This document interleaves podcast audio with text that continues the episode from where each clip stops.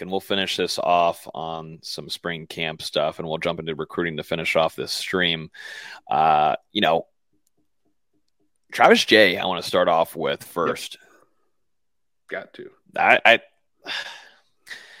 I, I, that was my risk it for a biscuit guy. I said I'm going to name one dude that I think maybe has a chance to turn some things around. Travis Jay has been working with the ones. We can say that. That's that's out there. That's fine. Travis Jay is kind of bought in fully in a lot of different ways. And I go back to even last season where he bought in because he didn't have playing time. Um, you know, didn't see the field and could have easily hit the transfer portal, but he stayed in. And I think hearing from a lot of the transfers coming in, along with the newcomers, noting Travis as being the guy leading him into the university, showing him around campus, getting him adjusted to academics, how practices are going to go. Hearing that from a lot of the newcomers kind of early on told me, man, Travis Jay is looking to turn things around here. Hey guys, it's Terrence Nan. You're listening to Hear the Spear presented by Nole Game Day. Go Noles. Hey, what's up? This is Peter Warrick, aka P Dub, in the house. So we're listening to Hear the Spear presented by Nole Game Day. Go live, go Noles. Hi, this is Charlie Ward, and you're listening to Hear the Spear. Go Noles. This is Terrell Buckley. You're listening to Hear the Spear presented by Nole Game Day. No Bloody but perhaps better known as the greatest corner to ever step on a football field, Deion Primetime Sanders. Great Deion Sanders, my brother. What's going on, man? I, I could wake up to that greeting every day, man. That was awesome. Hello, Noles fans. This is former Seminole Derrick Brooks, and you're listening to Hear the Spear, presented to you by Nole Game Day. James Wilder Jr. What's going on, James?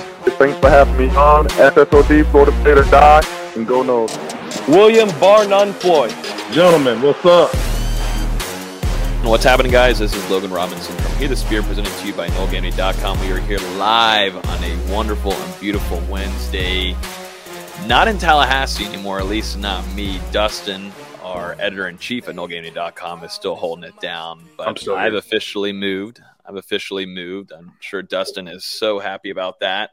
But uh, if any of you have been listening to the show or watching on our live streams, kind of mentioned it a couple weeks ago before spring break happened that I'd be moving down here to go a little bit more hands on with our Tampa Bay Buccaneers outlet, Bucks Game Day. So had a little bit of a true taste of that when we had Baker Mayfield come in here on Monday and have his introductory press conference into the organization. Go from Tom Brady to Baker Mayfield, Dustin. A little bit of a change here in Tampa, but still going to be hands on with Nole Game Day and traveling up there for certain events, including the spring game.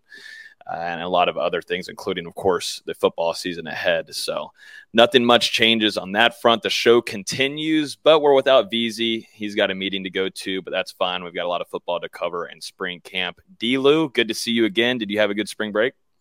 It's great. To, it's great to be back, and like you said, a little bit of a change here. Now I am the only Florida State insider left on the podcast. So anything I say kind of goes from here on out when it comes to practice observations. And Logan, you're just going to have to hop on the train. So I know. And I, I don't know how I feel yet about that, but I will say, at least whenever we are watching practices, both you and I do share notes together and we're usually on the same page with a few players, but I will miss not being there to see Jared Verse absolutely dominate OL versus DL drills, and then also a guy which we'll talk about soon, a couple freshmen, including Vandrevius Jacobs, starting off strong in spring camp. But yeah. nothing else changes coverage wise at NoleGameday.com. The show will go on. We'll continue to have guests. So, going to try to make this as seamless as possible as I transition down here. But uh, as always, you can listen to the podcast on iTunes, Google Play, Spotify. Make sure you hit that subscribe button, hit the like button. We definitely appreciate it.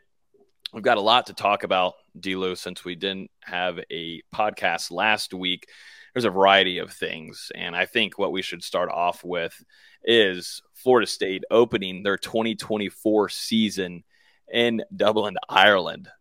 I was driving down here, Dustin. My move in day was last Wednesday, yep. and notification pops up, and I have my, I'm driving, I've got my maps going. I'm like, what is what is happening? What what's going on here? And of course, that happens, and then Baker Mayfield news breaks too. So, of course, you know, I knew something like that. That's how it always happens to me. Big news breaks. Either I'm at the gym or both of us are out grocery shopping. But of mm-hmm. course, I'm moving down. But this one was huge. Florida State is going to open up their 2024 season against Georgia Tech across the seas in Dublin, Ireland. First reaction, Dustin, to that in the news.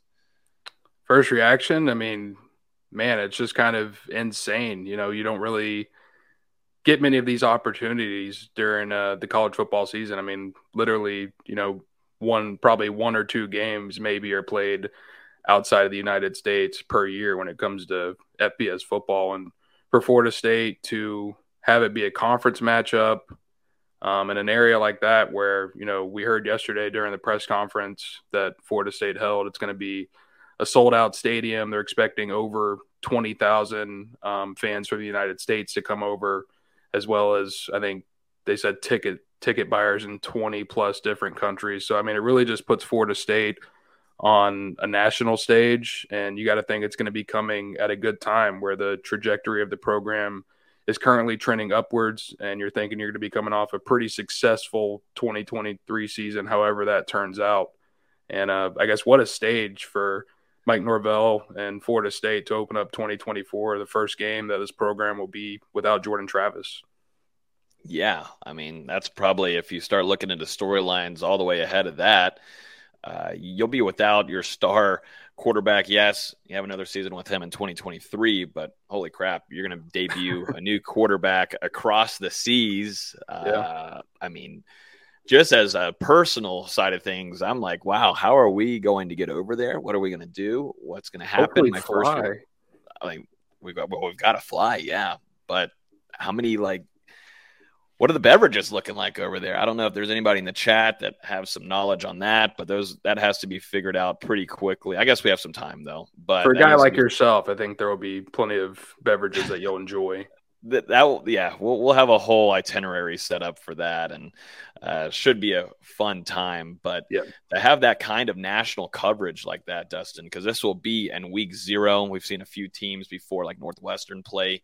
Uh, you, you get that whole brand to get your brand out there, the national stage, and then of course you also get the Ireland fans. Which, if you go back and look, I don't know if any of you watched the Bucks for Seahawks game. That by far, I think, was the loudest and most interactive, engaging stadium I've seen across the seas whenever an American football game is being played. So when I saw it being Ireland and not these other places, maybe like London uh, and yada yada yada you know, Ireland comes and represents and they do a damn good job coming to these sporting events. So you have a mix of Florida State fans that are going to be there that I think I believe they were stating during the press conference were one of the top team, the best team or the biggest yeah. fan base to go ahead and grab those tickets or early Within early grabs deposits announced.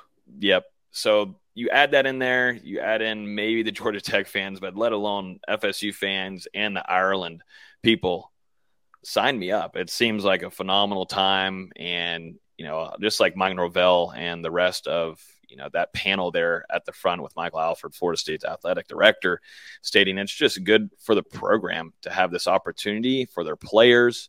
And, uh, you know, luckily, Florida State has a lot of of its fans that are, are not only in Tallahassee, maybe Florida, but they're everywhere across the country. And we kind of sometimes forget that just because we're so central here in Florida. But uh, it's going to create an awesome, awesome, you know, opportunity for a lot of guys and a lot of families, a lot of parents, everybody to go travel and see see their players, see their see their kids play across the seas. It's a cool, cool thing. It's a huge opportunity, like you said. Really, these international games they don't really happen that often. So when you have an American football game being played over in one of these countries, whether it's London or in Germany, like like the Buccaneers, or now in Ireland, where some of these college football games have been held over the last couple of years. I mean, these fans really come out, show out, and, and go all out for these games, you know. And I, I think for Florida State, it's going to be in week zero. We've we've already said it's going to be on a national stage. Last year, um, Northwestern and Nebraska nearly drew four and a half million viewers on Fox. So I mean, you've got to think that's going to be one of the highest rated games, if not the highest rated game um, very early in the 2024 season. And it, with it being on such a huge stage and having these overseas fans in attendance, I mean, you know, that could just attract more people to the Florida State fan base moving forward. And then, not to mention, you know, this game was originally scheduled to be on the road at Georgia Tech. So there's really, I don't think, any negative to taking this game. You're essentially taking away um, an away environment and now making it a neutral site where there's going to be a lot of energy in that stadium. And now Florida State, they're going to have three bye weeks, it looks like, during the uh, 2024 season. We've already got Tom from Facebook asking us some serious questions, a well ways away. But your thoughts on the game in Ireland, starting quarterback Tate Rodemaker on the field? I think that's what he's asking here. I don't know. The fun thing about this, which we're going to get a true taste of, I want to preview a little bit of the spring scrimmage coming up on Saturday, is Florida State's going to be dealing out a variety of new quarterbacks, including we had on one of our previous episodes, uh, Luke Kromenhoek. We, he came on and gave us a phenomenal interview along with Camdon Frier, Florida State's 2024 wide receiver commit, legacy commit also you know, there, there's going to be a lot of quarterback questions once Jordan Travis Lee uh, leaves the program here after this next season. So we'll get to that whenever it comes closer. But there's going to be a lot of question marks for their first game, and let alone, you know, you're traveling across seas. So what a, what a cool experience for whoever quarterback ends up starting in that in that game. And I do think too, you know, just depending on Georgia Tech, we'll see how they are in 2023. But this gives you a good good chance to start off your season in a strong way too, because then you know we heard from Mike Norvell talking about Florida State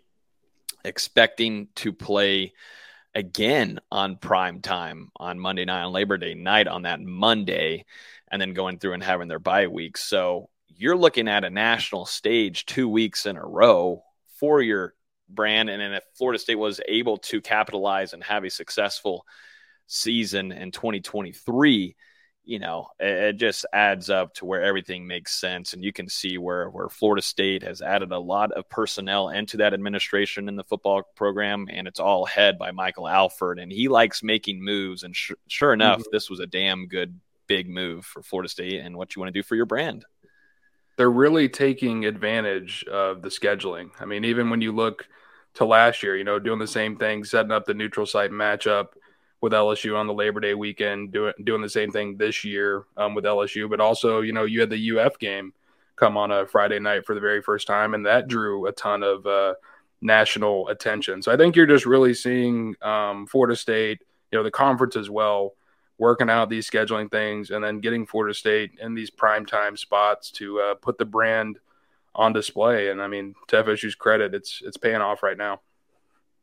It sure is. That is for damn sure. Uh, let's jump into. We're gonna go back a little bit because, like I said, we weren't we didn't have an episode last week. Let's go to, to move on a Wednesday. I know. Let, let's go to Jermaine Johnson's All American brick ceremony. Dustin, you were firsthand on that. Had some phenomenal content going out on your Twitter throughout the whole weekend, but specifically this one. Mike Norvell, a really passionate speech about his former FSU defensive end star. How'd that go? We saw the content, but anything behind the scenes kind of stand out to you? It looked like I've never seen Florida State put on something like that, but I thought it was really unique that they got to do that and in, in front of the Moore. And if anybody knows the Moore and looking down at those bricks, there those are some big bricks, some big names, some big names, I should say. And for Jermaine to be that close right there to Bobby Bowden's statue says something about him.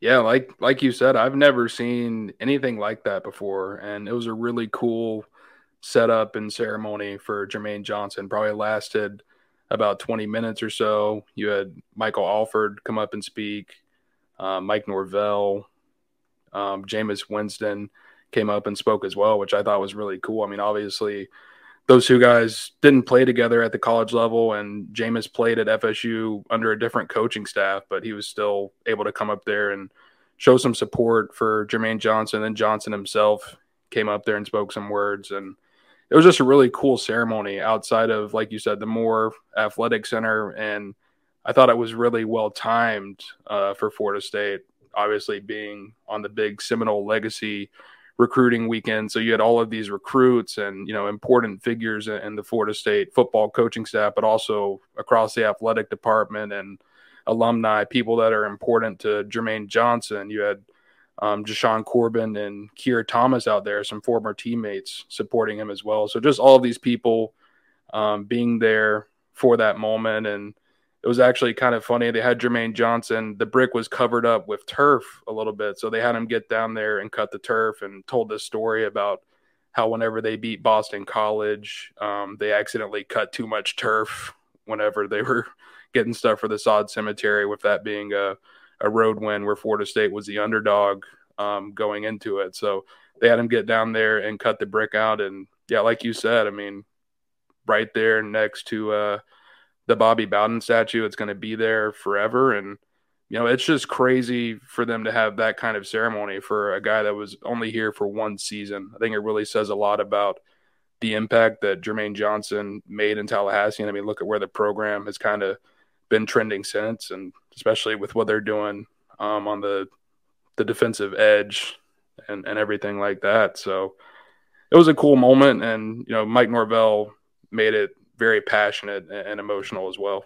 I was about to say, passionate Mike Norvell, that's nothing shocking yeah. to anybody if you're listening to any of his speeches. He doesn't need a microphone. But I think, Dustin, I think Jermaine Johnson is an advertisement for how well Mike Norvell evaluates players and bringing them in. And even if it is for just one year, how easily they can help accelerate them or utilize them in the best way possible. And also build that relationship to have someone buy in from going to an SEC program, a big SEC program, Georgia, massive right now, to come over to Florida State for a year and build that success and play a pivotal role in changing everything. I could go through a list of everything we've talked about on this podcast for years of what need to be changed. And Jermaine Johnson, I think, is going to be one of those that set put down the flag and, and kind of created that to help build trust for other players across the country to give Florida State and Mike Norvell a chance, to be honest with you. And I think that's what also went into a little bit of Jared Verses. And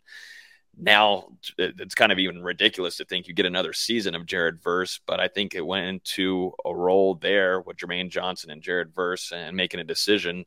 It just goes to show that this is going to, you know, it's going to I don't know, kind of extend things for some transfers moving forward. But for him to make that impact in a year is is ridiculous. And I, and I like that Keir Thomas and Jashaun Corbin attended. What were they? Also transfers. So yep. it just goes to show, man. I, it's you know we talk about Mike Norvell, Mike Norvell, Mike Norvell, but there's also a lot of people behind the scenes that we don't mention as much that play a major role in how this how this is becoming a successful trend in Tallahassee.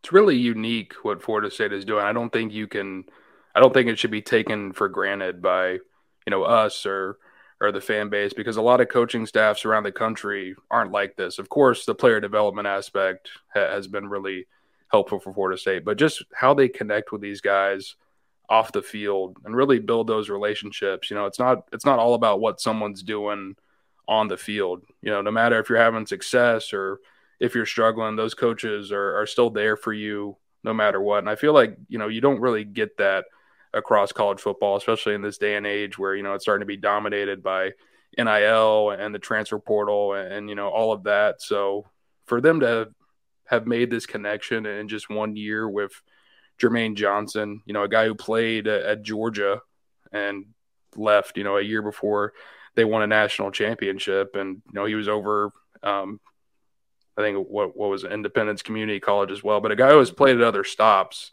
he said that Florida State is his home, and this is the place that he's going to be coming back to over the years. So I mean, I just feel like that says so much. And yeah, you mentioned Keir Thomas, a guy who was there for one year, who was only a teammate of Jermaine Johnson for one year, being right there to support his teammate. And I mean the same thing with Corbin, you know. So just uh a really cool moment. I think it just kind of personifies the the culture that's going on at Florida State right now. Dustin, I say we jump into a little bit of spring camp. We'll talk some observations in a minute, but I think it's worth mentioning uh, the Micah Pittman news. Him missing a mm-hmm. large amount of time, four to six months, due to a hip injury. He shared this on his YouTube channel, and you know, I had noticed something odd of not viewing him at tour of duty and then not seeing him at practice. And then him on his Instagram first day of camp he was in Colorado. And I was like oh, this something's something's not right here. Something's a little fishy fishy. And sure enough you know we didn't get an official announcement from Florida State first. We got it from Micah Pittman himself off of his YouTube channel. But starting slot wide receiver Micah Pittman you know, four to six months, you know, just depending on recovery and everything goes well. I mean, you're still looking at missing some time in the early parts of the season. Uh, you know, and hip injuries are no joke whatsoever. I wish we had Austin on here because sure enough, he's got all the intel and details of hip injuries because he's gone through a few of those and still continuing to recover. But man, you know, Florida State missing one of their big pieces on offense to begin at least the 2023 season. Yeah, it's tough. Pittman said he he uh, had a they uncovered a tear in his uh, labrum in his hip, but then once the actual surgery happened, they realized that it was a full tear, and it ended up it ended up being a more um, extensive surgery than they kind of thought going into the procedure. So I mean, you're, you're looking at the timeline, which he mentioned was four to six months. It could potentially be at that six month or maybe even longer timeline, depending how long it takes to come back from um, that completely torn labrum. Which you have to think that's a pretty stressful injury um, down there on the hip, especially for a wide receiver who's making a lot of cuts and and things like that. So you know that's that's a tough thing to come back from, and especially you know Florida State Pittman was huge on the punt return unit last year, a, a, unit that had struggled in seasons prior when it came to muffing punts and, and just not fair catching punts, things like that. He, he really provided some consistency back there, and he wasn't a, a huge playmaker across the offense, but he still did enough to contribute in the receiving game and ended up with a, a career best season at FSU. So, I mean, it really sucks for Pittman, a guy who's going to his final year of eligibility. And, you know, we're going to see who can step up for FSU starting right now in spring practice. Yeah. Speaking of stepping up, I think we should maybe mention a few names that can take this role. And one thing about Micah Pittman, you can play wide receiver, but you, his physicality and blocking, I think, is something mm-hmm. that. Uh, what really brought this off, what he brought to the offense and his skill sets. But I think there's a few names, you know, Mike Norvell, we heard from him on Tuesday evening speaking about this and maybe a few names to keep an eye out for. Some of those, including Darius Williamson, which I'm I'm Darion. high on. I'm very high on. What? Darion. I said Darion. I said Darian Williamson. It's not what you Darian. said. what do you think I said? How how could what else could I say? Darion. Said you sound like you said Darius. What? Darious Williamson? We'll have, to, so. we'll have to rewind. I don't, I don't think Darius Washington's going to be playing slot wide receiver. I hope not. I hope not. But run it, run it um, Yeah, no, no, no. Yeah, someone clip it and tweet us, please. Uh, but no, yeah, I think Darian is a big one here. If I understand the Winston chatter, and I think this is something we're going to talk about all throughout spring camp.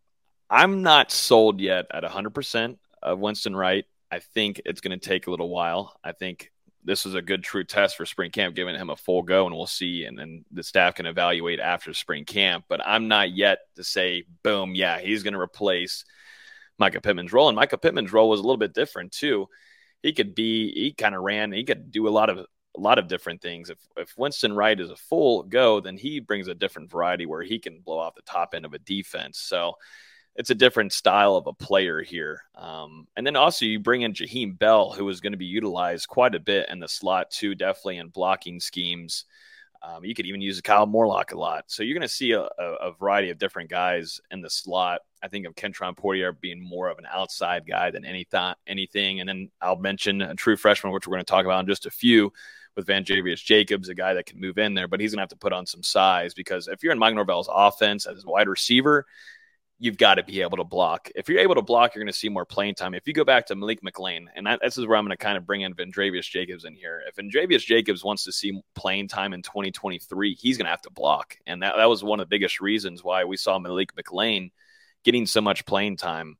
And Vandrevius Jacobs going to have to put on some size. He's got the he's got the attributes, the physical attributes to make those grabs and make the acrobatic grabs, put his body on the line type deal. But in order to be able to consistently play under Norvell and Atkins offense, you're gonna have to block. So that's kind of my evaluation on what Florida State is going to have to figure out there in the slot. But I think it helps a ton where you brought in South Carolina, South Carolina tight end transfer Jaheim Bell. We're going to see where it goes. I think Bell could uh, contribute there a little bit. And when asked about it practice yesterday, Mike, Nor- Mike Norvell specifically mentioned um, Darion Williamson, Ja'Khi Douglas, and Winston Wright. And important to note, all three of those guys dealt with injuries last year. Obviously, Wright missed the entire season, was able to get back, work and practice a little bit. Ja'Khi Douglas was injured in the preseason and ended up returning later on. I believe it was against Georgia Tech, but during the second half of the season. And uh, Darion Williamson injured against Boston College while he was actually having um, the best performance of his career, and then was able to come back and contribute a little bit in the bowl game. So all those guys kind of getting back into the fold, hoping to have a healthy season here, starting with this spring. And you know, I would say out of the three of them right now, probably Winston and Darion have been the most impressive so far. But Ja'Khi Douglas might be the best route runner on the team. And I mean, that guy's extremely shifty as well. So we'll see where it goes. And I mean, true freshman Vandrevius Jacobs, I'm sure we're going to get in here and talk about him in some detail. But I mean, man, that kid looks like uh, he's got the makings of a future star. I don't want to hype him up too early on, but whenever it's been coming to these spring practices so far, I think he had his his best day so far um, yesterday. But throughout these first couple of practices, it just seems like every rep he's uh, doing something to make a play. this is a good question here from Carol from Facebook. So, who replaces Micah Pittman at punt returner? And this is a major one. I didn't even mention this earlier, but like I said, Winston Wright, you know, Florida State has a lot of returners that they'll go out there and practice with. But Winston Wright, Rodney Hill, redshirt freshman running back, you can try out there. I believe Vandrevius Jacobs also getting a chance there at punt return, Dustin, during practice.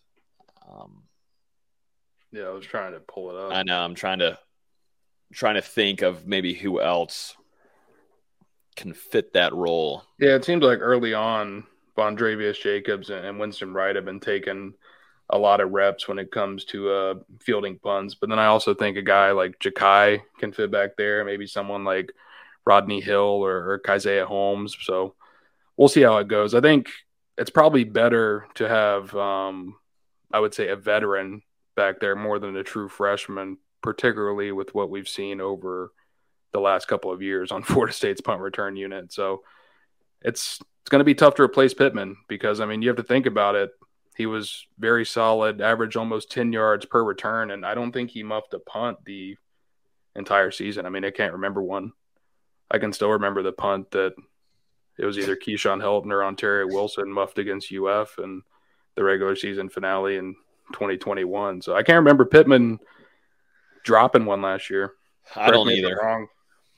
I don't either. The chat will certainly tell us. He just brought the stability that they didn't have in years. I mean, that's going to be a tough battle to replace him, and I think Florida State knows it's really important. And I, I, we also need to mention, you know, depending on how his recovery goes with that four to six timeline that he personally set during his YouTube video. That puts him back um, August to October. So, I mean, potentially, you know, on the high end of things, if the rehab goes really well, he doesn't miss any time and he's able to get back before Florida State plays their fir- first game. Or if it goes a little bit longer than expected, he's back, you know, by about a third of the season or so.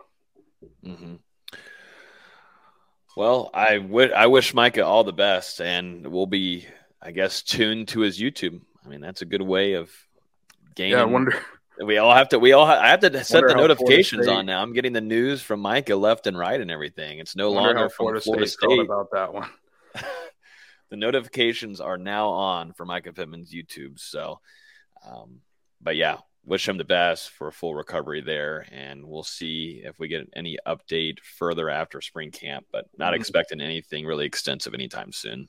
Yeah, and I think the good thing about Pittman is um, he found a doctor that specializes in that type of surgery and has performed it on professional athletes and guys that have played in the NFL before. So I mean, you know, he put himself in the best position possible, and we'll kind of see where things start to progress from here over the next couple of months.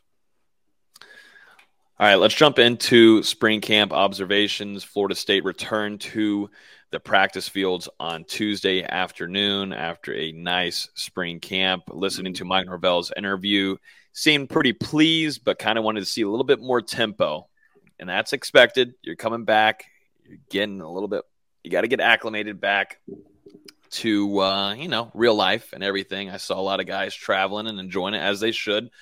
I would too if I'm going through these camps and everything and how straining it looks. I think they should have some time to go enjoy themselves, but it seems like everybody made it back health healthy, which is the biggest thing. But yeah, a little, little maybe one step behind on the tempo side things, but he did enjoy seeing the physicality that the guys brought.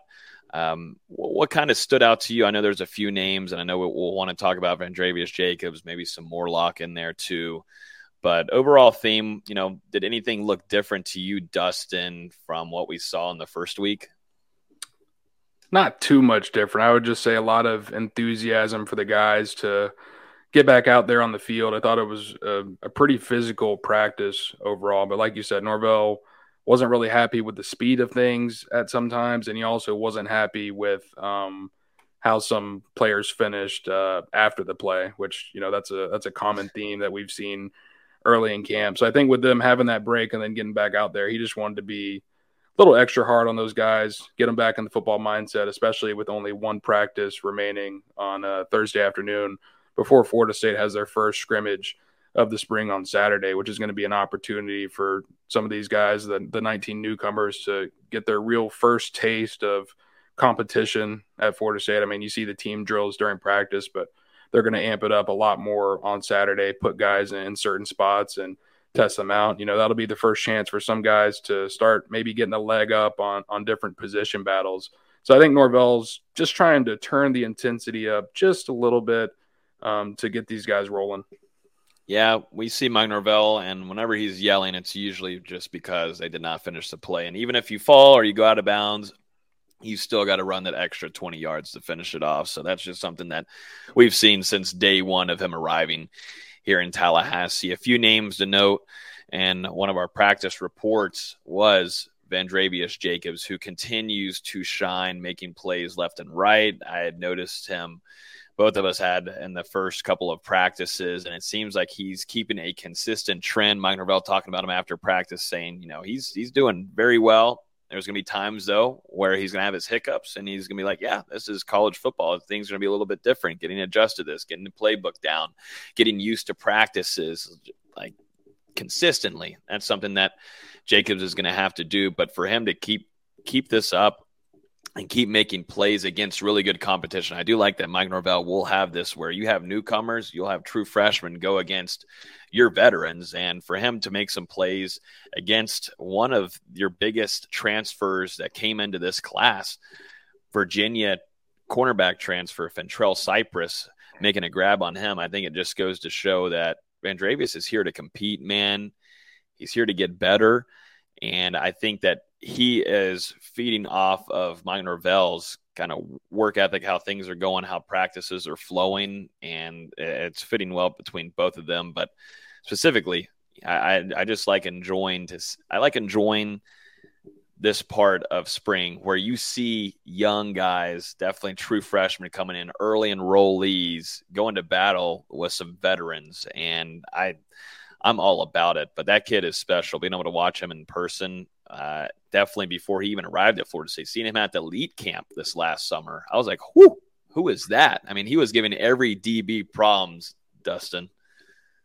There are definitely some steps to be made, but coming out of the gate, I mean, there's there's no question that Vandrevius Jacobs isn't blinking at you know jumping up a level of competition. Like you said, going right at Fentrell Cypress a couple of times. And and as I was saying earlier, I mean, it just seems like every rep, especially the last couple of practices, whenever he steps up there, he's going out there to make a play. And I mean, whether that's getting a step on somebody on a route or like we saw yesterday, um, one of the quarterbacks went deep and, and Jacobs had the presence of mind to come back to the football um, grab it over a defensive back, and then take it for what would be a touchdown in a game scenario. So he's just coming in as I think he's a little bit maybe more polished um, right now than some other wide receivers that we've come in that have come in as true freshmen, and I, I think that goes to show what he did at the high school level. You know, one of the best in the state of Florida, one of the best in the country last year, almost 1,600 receiving yards, um, 21 receiving touchdowns for for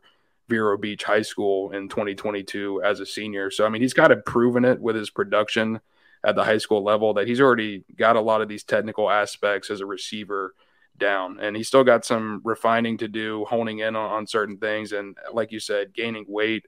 Haven't really seen him much as a blocker yet. So that'll be an aspect to watch moving forward. Because like logan said earlier that is a big aspect of this offense. The wide receivers they've they've got a block and that sets up a lot of big plays for florida state in the passing game and, and also in the running game as well so we'll see how that goes because size wise he's technically the smallest receiver on the roster about 175 pounds or so but i mean this kid is a playmaker and if he keeps doing this throughout the entirety of spring camp, it's going to be hard to not give him some type of role in 2022 or 2023. Sorry. I'll be honest with you. You got an offensive young guy making the plays, and then also on Tuesday, a defensive player, young guy, KJ Kirkland, which KJ Kirkland doesn't look like a younger player whenever he walks by going into practice and seeing him out there going against the wide receiver units he doesn't look like a true freshman just because of his size and length that he brings. He's one of the guys early on in the first week where I had to continue to look at my FSU roster sheet and say, who is that number and wearing that and making plays out there, definitely specifically in one on ones. But Dustin, take us through. You put in the practice report a pick six that he brought, but can you run us through that play that he made?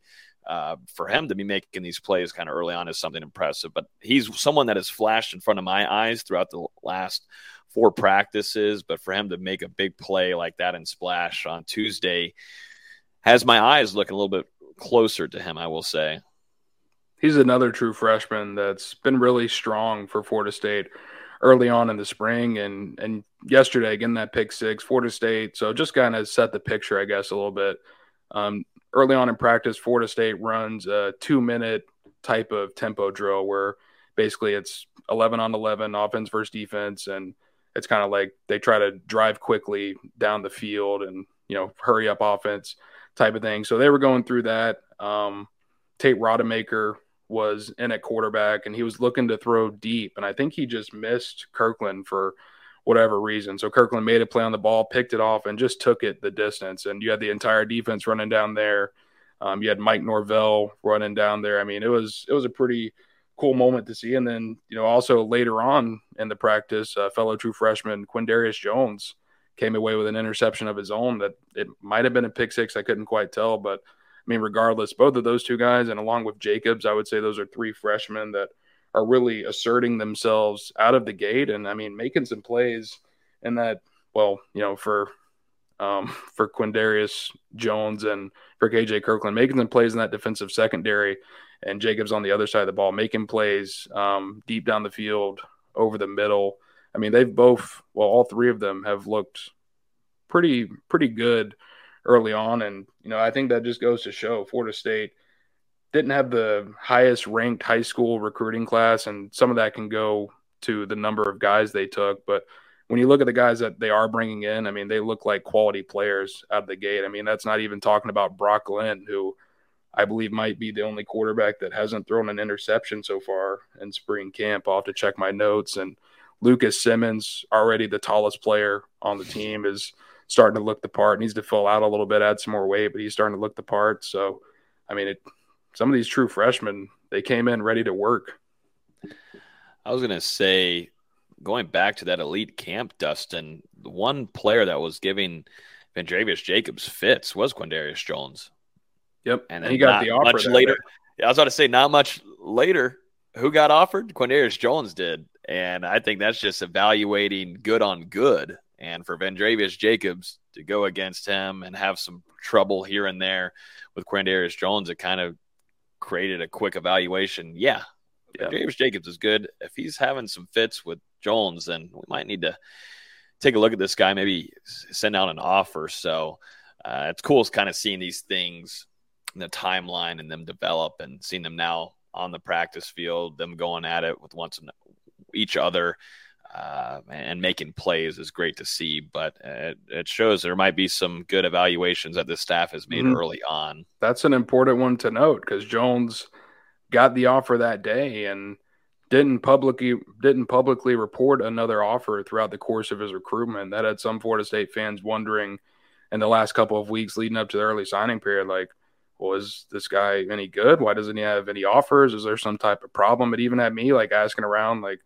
is does you know is like does he have is he going to be able to academically qualify? And I mean, there were no issues. This was just a guy that Florida State got on campus, like you said, Logan, saw him participate in that camp and really liked what they saw. Took his commitment about a month later, so after they uh, extended the scholarship offer to him, and I mean, now you're seeing it early on what Florida State saw um, last summer. And I mean, it's really paying off some of these evaluations that the staff has made. And I mean, it even goes to a guy like Brian Courtney, you know, someone who was a quarterback in high school, a tight end now, who is really starting to grow up during his second year on campus. So it's, it's going to be interesting as some of these evaluations begin to come to fruition. Dustin, can you give us some? I know it's only been one practice I haven't been in attendance for, but Jaheim Bell on Tuesday. There's a question here from Anthony asking, "Do you guys see Jaheim Bell playing an even bigger role because of his skill set with the absence of Pittman?" And we kind of touched on this earlier on in the show of who's going to be playing a slot a lot, and Jaheim Bell will be stretched out there quite a bit. Shoot, he could be stretched out there to the outside. That's just kind of how dynamic in the talent set that Jaheim Bell will bring to an offense. Definitely just thinking about what Mike Norvell can do with him, but what is what did he look like on Tuesday? I know Kyle Morlock also had a good day. I'll I'll be honest with you. The day that I left, the tight end room had. I, I we've never talked about a tight end room having the day. You that know, was the that was the that. Wednesday. Yeah, we we've never talked about a tight end room like making a splash. Yeah, maybe here and there. Okay, cool. You know, Cam McDonald making a play. You know, Markeston Douglas, but you know, Jaheim Bell, what did he look like on Tuesday? Did he look like he had a fun spring break or did he come back ready to work? He's been looking solid. I don't think any complaints so far. And he's a guy that we expect, we said it before, to work in the slot, work at tight end, work in the backfield, Florida State, and just kind of going to use him a little bit as a gadget type of player. So I don't think with Pittman going down, it necessarily changes that anything that they were going to do with Bell – anyway. But I will say, you know, it's just been kind of impressive watching him work so far because linebackers struggle to guard the guy.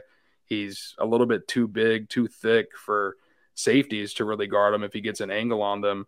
And also yesterday, I mean, he was getting some praise for his bro- for his blocking and, some drills, uh, some positional drills against the defensive line while working with the offensive line. So you know, he's really been transitioning well for Florida State. And then Kyle Morlock, I mean, he's one of four guys I've gotten written down here that have stood out the most during spring camp to this point. I mean, we were kind of making, I think he dropped a pass early um, on the Friday practice whenever Logan was heading out, and we were kind of making a joke about it. But then after that, I mean, he just started making play after play after play, and like every pass that went his way. I mean, whether it was a diving effort or a one-handed effort, it was like he was catching. It was like Jesus. And then it came out yesterday and did the exact same thing. I mean, it just seems like every rep, Kyle Morlock, if the ball comes his way, he's find a way to get in position and make a catch. And, you know, if he's not diving to the ground to go grab that ball, he's grabbing it and getting upfield for a big play. So, I mean, it looks like Florida State has a hit right there. And I've got to mention Markeston Douglas as well, because he's another guy where you're maybe you're not seeing a ton of huge plays, but whenever the ball gets in his hands, he's catching it and he's making something happen. So, those three guys in the tight end room, it, it could really revolutionize what Florida State's been doing the last couple of years at that position. I was gonna say Markeston Douglas is one of Jordan Travis's favorites go favorite go tos. Be honest with you, he likes yeah. going to back because I think it is the consistency. Dust, Dustin, he will hold on to the ball, he'll catch it, and going back, you know, Cam would have his moments here and there with some inconsistencies and in games. And, you know, Jordan wants to go to someone definitely if he can just go to his comfort zone down below at the first level and find his tight end, and that's where he's going to go to. So, uh, and plus, he's not the easiest guy to take down. I think that's something Florida State and Coach Thomsen are going to be working on him with. Once you get that ball in your hand, keep keep your body up. Uh, because he can use that size, but I'd like to see him maybe drop that shoulder a little bit more. He likes to run tall a little bit. I want to see him drop the shoulder a tiny, tiny little bit. I mean, he is a big sized dude, and that's you know, I'm trying to tell a big monster to do something. Although his nickname is Biscuits, so it seems a little bit sweeter. But nonetheless, I do not want to get in front of Markeston Douglas. So, but definitely, definitely, if he's dropping that shoulder, I can go and say night, night. I'm done. I'm put to bed. I'm not going to try that ever again. And that, I think that's something Markeston uh, should do more. Anything else worth mentioning from Tuesday's practice?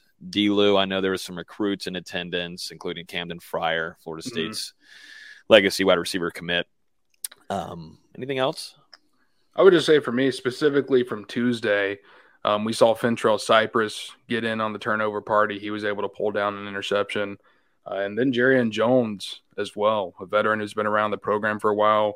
Jones coming out pretty strong during this fall camp. He's he's looked really good through the first couple of practices practices, and you know obviously going to be tested with a guy like Cypress coming into that defensive backfield.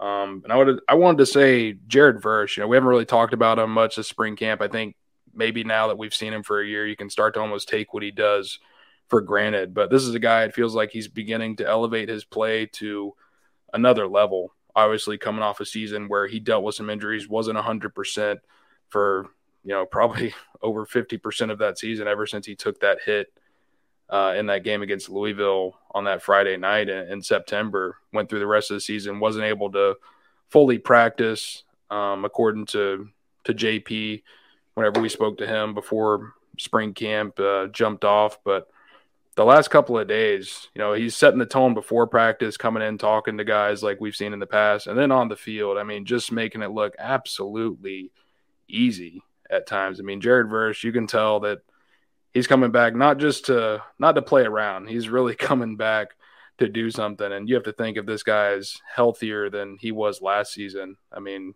the sky is the limit for what he could do on the field for FSU. Jared Verse, Jared Verse, Jared Verse. It was around this time last year, Dustin.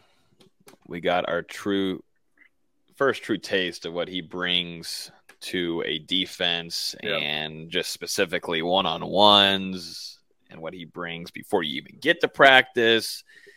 He's very I don't know. He brings a lot of energy that I think this team needed last year, and it kind of grew him up a little bit because he is going to trash talk you. He's going to chirp you. And we see it every day at practice whenever he's going against his one on ones, going against his tackles.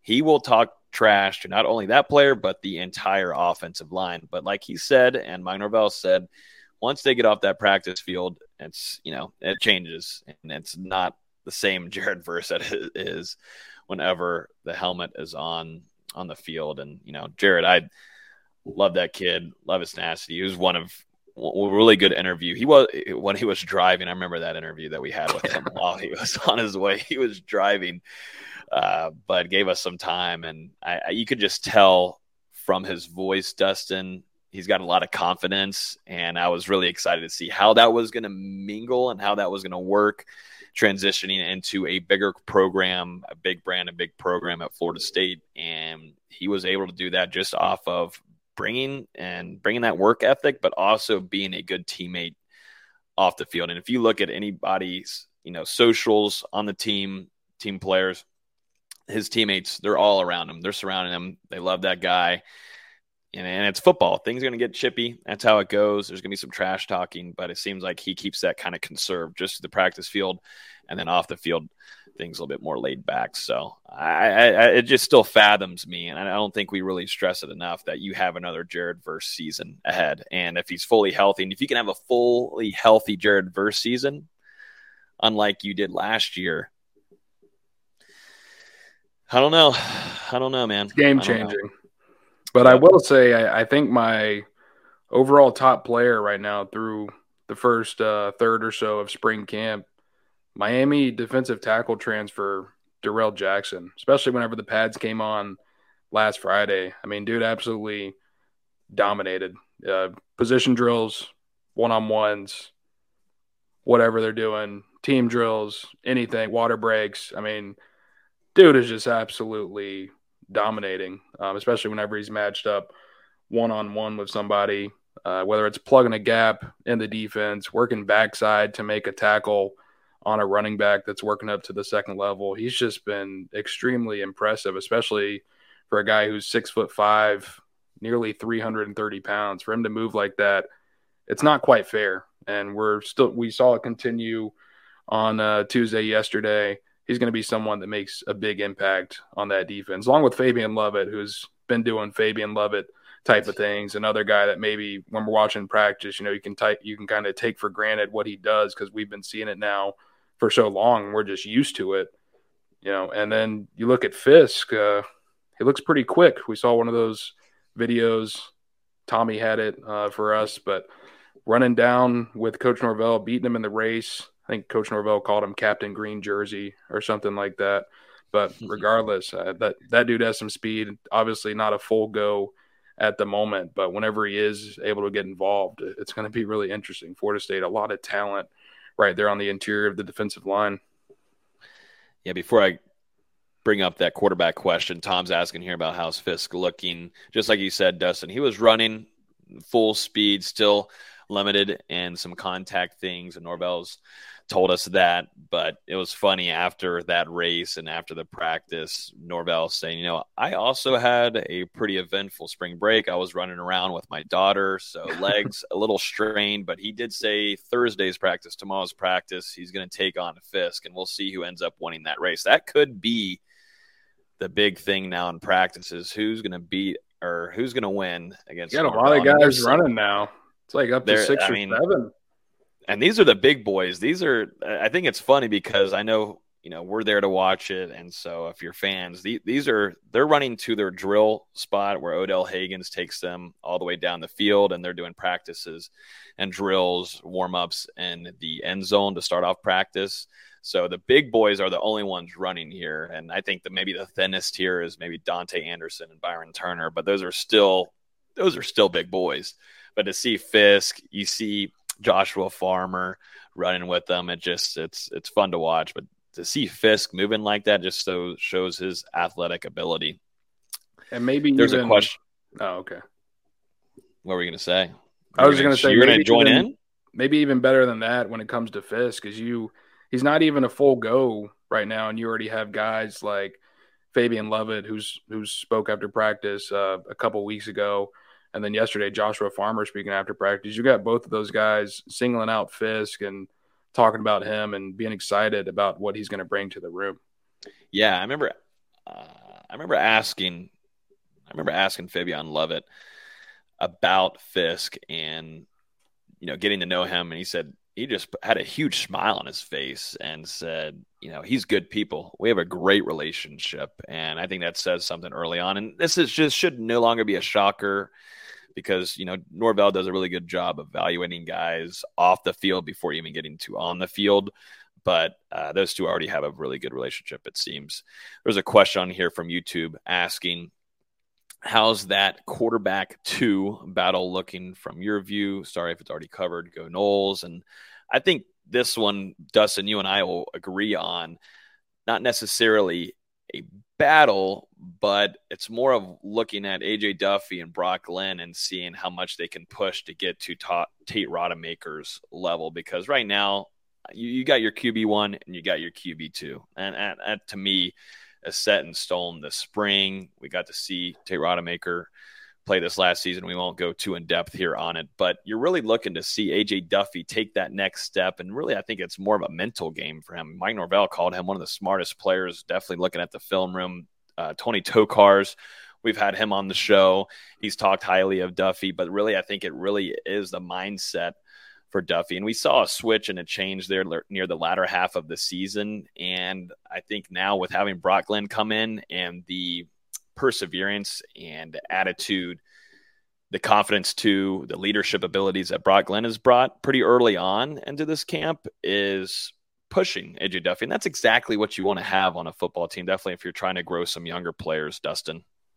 You pretty much nailed it. I think it's going to take something to unseat Tate Rodemaker as that backup to Jordan Travis just because of what he showed us last year with what he was able to do on the road, leading Florida State to that comeback victory um, against Louisville. So right now it's really about, you know, is AJ Duffy going to start blossoming a little bit going into his second year in the system, second year at Florida State? You know, he's already gone through um, spring practice before, and he, he's done all these th- done all of these things. So now doing it again, is he going to be able to elevate his level of play? And I, I, think you know it says a lot during the tour of duty. He he's really coming into the spring camp in excellent shape, in my opinion. I was I've been impressed with what he's done physically um, in the tour of duty and very early on in camp. And some of the strides are there, but I think it's just more about getting it down consistently, making the right reads, making the right throws, um, doing things the right way. And I think that's what Norvell wants to see too. And as it goes for Brock Brock Glenn, like you said, I mean, he's really bringing a mindset. Seems like a guy who's mature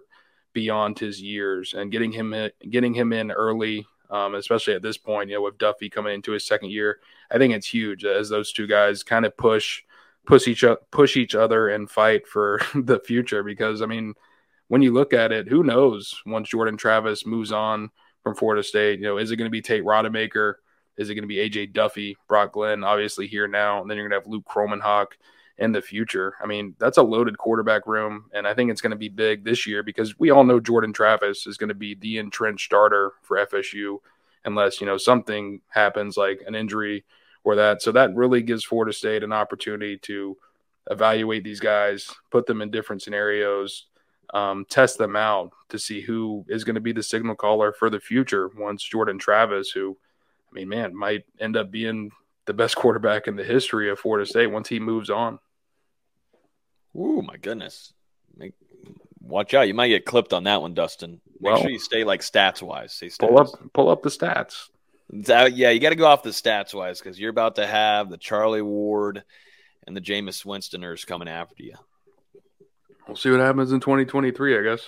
Yeah, we'll see if he makes it. If he makes it to that Heisman ceremony, a whole discussion is created. We will have a full-on podcast about. But he can't do it right. He doesn't have a W in his last name. That is true. Like, what do you do? Like that. That whole theme changes a little bit. So we'll see what ends up happening here. Uh, one last thing here, because I want to go through all these questions. We haven't been on here in a week, so I want to go through these. This is from Ira Tech on YouTube asking, "How's the offensive line looking?" Just from what my evaluations were in camp, there's some there's some guys still recovering from injuries. There's also some shuffling going on. There is also newcomers going on. And then I think the biggest part is you add in Florida State's defensive line, which we were harping on earlier. It's taken a little while maybe to adjust, but I, I think we I don't really want to evaluate too fully on this offensive line play until maybe after this first scrim, spring scrimmage or even the second one. Honestly, I might just wait until fall. To be honest with you, I don't think it's too right of us to extensively give our grades on the offensive line at the moment. I know there's talent there. There's definitely bigger size, and I think there's development still being worked on with some of the newcomers from even last year. But you know, you have the talent. It's just what about what Coach Atkins is going to do with that unit, and that's going to play the biggest part, Dustin. But right now, yeah, that defensive line is able to dominate. But I think we also need to add in this line isn't fully fully healthy, and there's also you're missing a few pieces. If you think about Robert Scott too, you're you're missing some guys in this room. But this is why you went into the transfer portal and brought in some talent. Yeah, Robert Scott obviously out for spring practice for Florida State.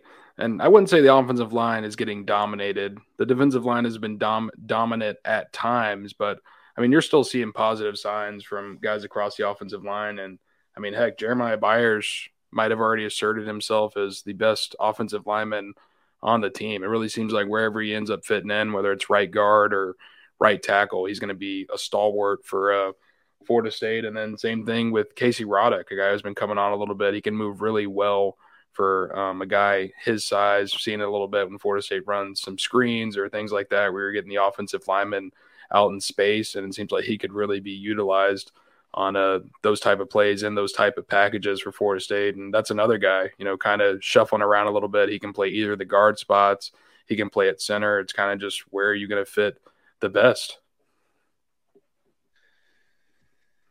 Absolutely. Let's uh let's jump into some other things here, Dustin. I had noted on our docket here that we should probably go through maybe a, a few of just few, I don't know, preview little notes on Florida State scrimmage that they're going to be holding. And then we'll go into some recruiting just to finish it off. Dustin, Florida State will hold their first spring scrimmage on Saturday.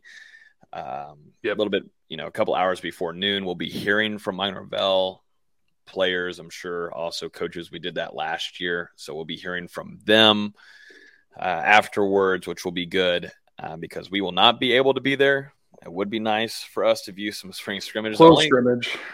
Yeah. The only good thing about spring or the COVID time was that we could go into Doak and watch those scrimmages. And we got to tell you about a few players like Malik McClain, who was getting a lot of early playing time. That was a shocker to us just because of a true freshman getting that amount of reps early on. But I think, you know, looking at what Mike Norvell said yesterday, you know, talking about Jordan Travis not getting a lot of playing time. He'll get maybe a few reps, probably like they did last year. He, you know, he got like a series, maybe a max of two, but it seems like they're not going to run him a whole ton. They're specifically looking at some of these younger quarterbacks like AJ Duffy. Um, and then of course Brock Glenn, you know, Tate Rodemaker is going to jump in there too. But those those two guys, your QB one, QB two, going to get some rest, and then going to allow a lot of these younger guys to jump in. That's kind of how it is in first spring spring scrimmages, anyways. Um, but that I think, like we were talking about earlier, those two guys need it the most, and so does a lot of those other skill players. And then and we were talking about the offensive line. It's just, I think this is a big newcomer party. I don't think you'll see a lot of Fabian Lovett. Um, I don't think that you'll see a whole ton of Maurice Smith. I think there's just a lot of different pieces that Coach Atkins is going to do on the offensive line to test a few things. And also, Coach uh, Surtain, you know, in his first year as a defensive back coach, he's going to have a good test and a good look at what his defensive backs are going to bring to the field, both at the cornerback position, uh, nickel, your safeties, who's going to fit where, fit best, who's, you know, who, who's been being able to go against some of the the top competition. It's just kind of like a little teaser before that second scrimmage, in my opinion. I think that's the luxury of having a, a veteran laden team. I mean, you've got so many guys that have been in this program for years who are either big contributors or starters or stars. I mean, when you look at Jordan Travis and Fabian Lovett, and it kind of gives Florida State this luxury. Like, we know what these guys bring. They've been bringing it for years in this system under this coaching staff, and you don't have to stress them as much during these periods. And then you can go deeper into your roster a little bit um, like you said, with some of the younger guys, um, even some veterans that you know are still pushing for spots and playing time and things like that, and focus on them in these type of scrimmages. And I think you know that could be a huge thing for Florida State moving forward in this spring because it allows you to keep these veterans healthy, and it also allows you to test these other guys in an extremely competitive setting. So I mean, a guy like Vandrevius Jacobs, for instance, who's been making these plays in position drills and one on ones and seven on sevens when you put him out there in a competitive setting and 11 on 11, full contact, the music's blaring and dope. they've got the crowd noise turned up. Is he hmm. still going to be that playmaker that he is out there on Tuesday and Thursday? We're going to see. And I think it's a big opportunity. You mentioned uh, Coach Surtain. The Florida State's coaching staff, they take these things very seriously. I mean, this is a game like simulation. They're all going to have the headsets on. They're going to be, you know, communicating. They're going to have the signals and stuff. So, I mean, it's also getting him in a game like situation for the first time, working with Adam Fuller over the headset, working with these players and in these uh, situations, you know, third down, third down, red zone, whatever, whatever they're doing. So I think it's big for a new coaching addition as well as for these players as well. I'm glad Navy Noel, our guy from Discord in here, is asking this question. Uh, how do our safeties look? And we'll finish this off on some spring camp stuff, and we'll jump into recruiting to finish off this stream. Uh, you know, Travis Jay, I want to start off with first. Yep. Got to. I, I I, I, that was my risk it for a biscuit guy. I said I'm going to name one dude that I think maybe has a chance to turn some things around Travis Jay has been working with the ones. We can say that. That's that's out there. That's fine. Travis Jay is kind of bought in fully in a lot of different ways. And I go back to even last season where he bought in because he didn't have playing time. Um, you know, didn't see the field. And could have easily hit the transfer portal, but he stayed in. And I think hearing from a lot of the transfers coming in, along with the newcomers, noting Travis as being the guy leading him into the university, showing him around campus, getting him adjusted to academics, how practices are going to go. Hearing that from a lot of the newcomers kind of early on told me, man, Travis Jay is looking to turn things around here. And now he's working at the at the safety position back, you know, kind of where things all began for him a little bit. You know, he moved the corner a little bit, moved back to safety. Now Florida State and Coach Surtain keeping him at that safety position. He's looked pretty good. And we've always known known he's a thumper. I saw in your report noting, you know, he, he comes he came down and popped Rodney Hill. But, you know, this would be huge for Florida State if Travis Jay can get things clicking and, and that defense, in my opinion, because then you're looking at Akeem Dent, who has probably the most experience, definitely playing time in that safety room. Mm-hmm. And then you mm-hmm. add in a young star with Shyheim Brown, Dustin. You're looking at a really nice safety room if definitely Akeem Dent can go back to being fully healthy. Shyheim Brown returns and good to go. And then Travis Jay, things all circle around and a phenomenal storyline is set for him in this 2023 season. But uh, just early on, though, it, it's great to see that. And you also have a Morion Cooper. Yep. But just specifically, Dustin. Yeah, specifically, Dustin. What about Travis Jay? I mean, it, it, could be a really cool story. It's so early. I know it's so early. I'm buying into things kind of early on here, but I just really like the attitude and the emphasis on buying in early from him.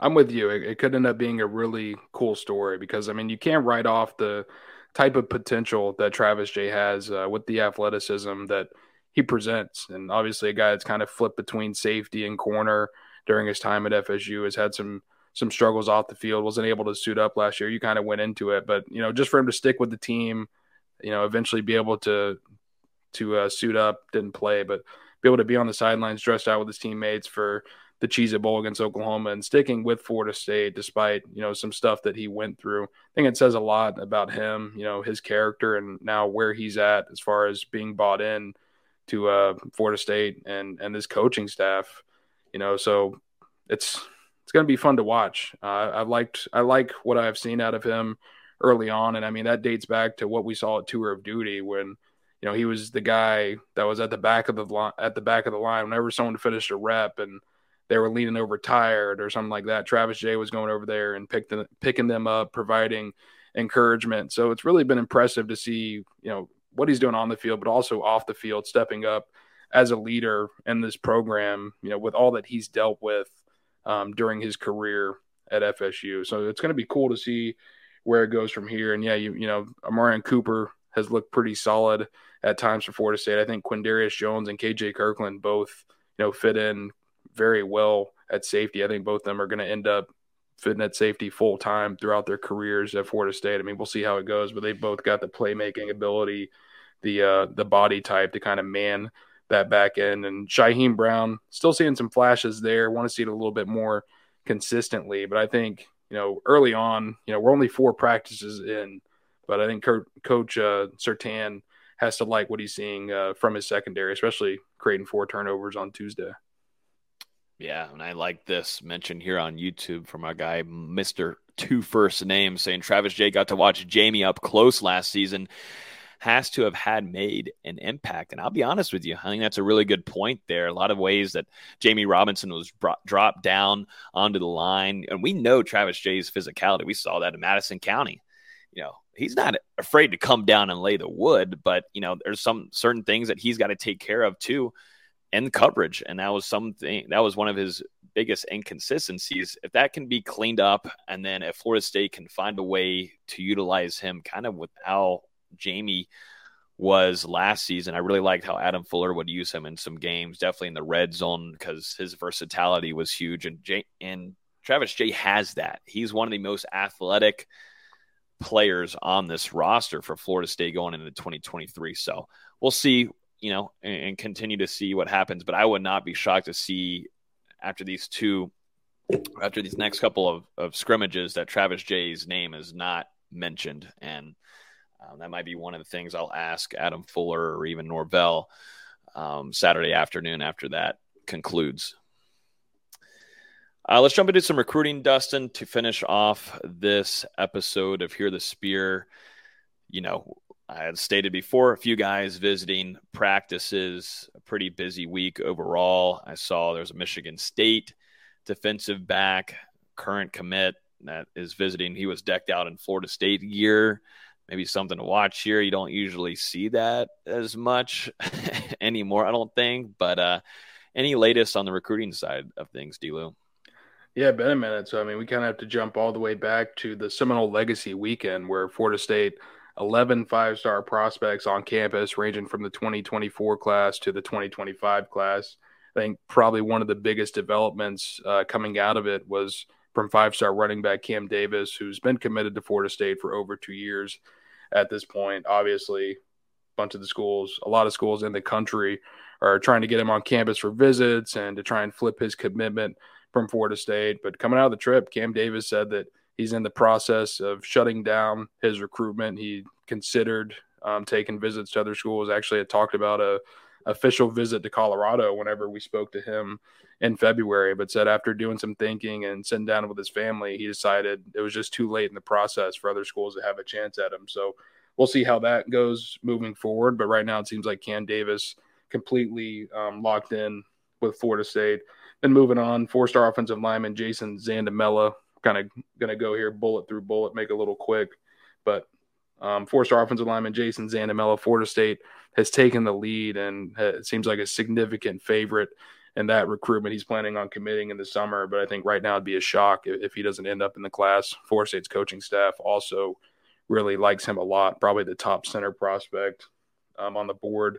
Five star cornerback Charles Lester, big target that we've been talking about for a while on the show, said coming out of the trip he nearly committed to Florida State while he was on campus on Friday watching practice, was able to meet and speak with Jameis Winston for a little bit. And it seems pretty clear, you know, Florida State has the lead in this recruitment. Wouldn't be a surprise to me if maybe he's even a silent commit right now, but it, it only matters whenever those things go public. So we'll, we'll see when that happens, if it happens uh, for, for Lester. I wanted to note on that Jameis Winston meeting him. The Mike Norvell specifically brought Lester over to Jameis. I'm sure, yeah, was right there next to him. And uh, Jameis, one of his th- one of the first things he said was, "You're a DB," you know, because Charles Lester isn't a small dude. He's definitely got the tall length on him. He's one of those taller cornerbacks. But Jameis Winston very impressed with his size, and they chopped it up for about five minutes. And Mike Norvell left immediately once he brought him over there and let those two guys get to know one another. But that's one of the perks of having a guy like Jameis Winston be at the practices. And then you've also got some former Noles like Jermaine Johnson, too, just chopping it up with a few recruits. It's, it's uh, you know, it's just how it goes. That's what Florida State should do, and they're working to do that and build the build the relationships with some of their biggest former stars that Mike Norvell didn't coach, and getting them on campus. Trying to do more of that is something that has taken a little while, but I think once you get some of these former guys, some of these former stars on campus, it's hard not to maybe believe or at least buy into what Mike Norvell's trying to do. Yeah, another Florida State quarterback, I guess a future Florida State quarterback. Had around Charles Lester a lot. Luke Kromenhoek uh, doing some recruiting in Tallahassee for the Seminole Legacy recruiting uh, event. And he was also there talking with Jason Zandamela at practice. So I mean, Kromenhoek, like he said, whenever he came on here, really trying to do his part, um, taking over a little, taking a leadership role in this class, and I mean, trying to boost it as far as he can. And yeah, moving down the list, four star safety Travaris Banks been at Florida State a couple times this offseason. Another guy, Florida State, right in the mix here. Uh, he's they're going to get an OV. It sounds like during the summer before Banks makes a commitment. No date yet, but you know, that's one that Florida State really pushing for him at this time. Then moving over to the 2025 class, five star tight end Elias Williams named uh, Florida State his leader coming out of the weekend, which I mean is huge. This guy's six foot eight, 220, 230 pounds, going to be an absolute freak in that 2025 class. Another 2025 five star prospect, wide receiver, Caleb Cunningham out of Mississippi, also named Florida State his leader. Now you got to remember Mississippi Florida State hasn't had the best luck there um, on the recruiting trail over over the last couple of years, to say the least. So we'll see how that how that one goes. But I mean, man, just seeing all these blue chip prospects give rave reviews of Florida State, and I mean, even naming them the leader at, certain points of their recruitment is is absolutely huge. And like I said, 11 five star prospects. This really seemed like it's going to be uh, a recruiting event that's hard to top for FSU moving forward. Maybe one of the best in years when you look at all the talent that was in Tallahassee. I mean, a couple guys didn't even mention, you know, five star quarterback Michael uh, Tolafesa, five star wide receiver Cameron Coleman, five star defensive lineman Camarion Franklin, five star defensive lineman Jamonte Waller, five star offensive lineman Mason Short, five star offensive lineman Zayden Walker, and five star defensive back DJ Pickett. I mean, man, just so much talent in Tallahassee and Florida State. You can tell that their momentum, not only on the field, but also on the recruiting trail, is moving in the right direction. And this coaching staff, like I said, really good at connecting with these guys. And especially whenever they get them on campus, they really blow it out of the park. So, it was very calculated. We talked about the Jermaine Johnson All American Brick ceremony earlier. It was very calculated, I feel like, to have that ceremony kind of uh, contend with this event, to kind of have them at the same time, to be able to have these recruits around there, to see that moment, to see how passionate Mike Norvell was for one of his former players to be honored like that. It had a lot of them talking about it coming out of the trip, like, hey, maybe I could have a brick uh, one day, one day myself. So, I mean, we'll we'll see, but it seems like Florida State you know, it's still very early in the offseason, just beginning the spring, but where they're sitting in a lot of recruitments with top players across the country, Florida State is trending in uh, the right direction. So we'll see if that continues over the next couple of months. Spring showcase in April is going to be another big opportunity, and then official visits. I mean, they'll start kicking off in June. Woo, goodness gracious. Recruiting never stops.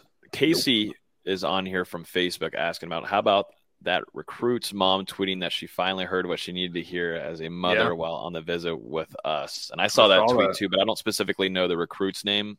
That's Armondo uh, Blount. He's a 2025 five star defensive lineman who was actually on campus yesterday for quite some time, it appeared. Mm, man. Mm. So, hmm. Florida State, I mean, they're, like I said, top players in the country, whether it's the 24 class now or 2025, which I mean, man, 2025 is looking insane with the amount of five star guys that just keep talking about Florida State. Now you can add um, Armondo to the list. So, yeah, I'm gonna say if you're on the good side with mom, that's where you want to be. That's exactly where you want to be. That's exactly where you want to be. But it just so helps that it is a five star defensive tackle, which I believe the last time Florida State had one of those. Well, I mean, there's Marvin Wilson, yes, yes, but you could go back into one of my favorite players of all time, Timmy Jernigan. So, uh, but yeah, I think that's going to wrap up this episode, about an hour and a half of this. Uh, before you guys leave, though, would definitely be appreciative we I would appreciate a ton if you hit that like button. It kind of helps us get this to more FSU fans, and it creates a better chat. It brings in more FSU fans to be able to bring up some topics that maybe you weren't thinking of, that maybe someone else could bring up, and we can give some answers to. So appreciate everybody always coming on here and smacking that like button for us on YouTube. If you're on Facebook, Twitter, shoot everywhere. We are at Nole Game Day. Make sure that you guys are following the socials down below. This is our Twitters. Mine's at Logan's Twitty, and then Dustin's is over there at Dustin Lewis NG. Dustin and our guy Tommy on hand at practices for the rest of spring camp, which is going to be a fun one. So, uh, appreciate everybody listening in with us. We have full coverage coming on NoleGameDay.com. We also have our third episode with Bryan Stork, former 2013 national champion and Rimington Award winner and Super Bowl champion. I mean, I don't know what else, but a former coach, probably going to be a coach again, but we're going to have our third episode with him. We're hoping to share some more details on that very soon. So, uh, yeah, I think that's going to wrap up the episode. Dustin, I appreciate everyone. Y'all have a great rest of y'all's week, and we will talk to you guys next Wednesday at 8 p.m. Peace.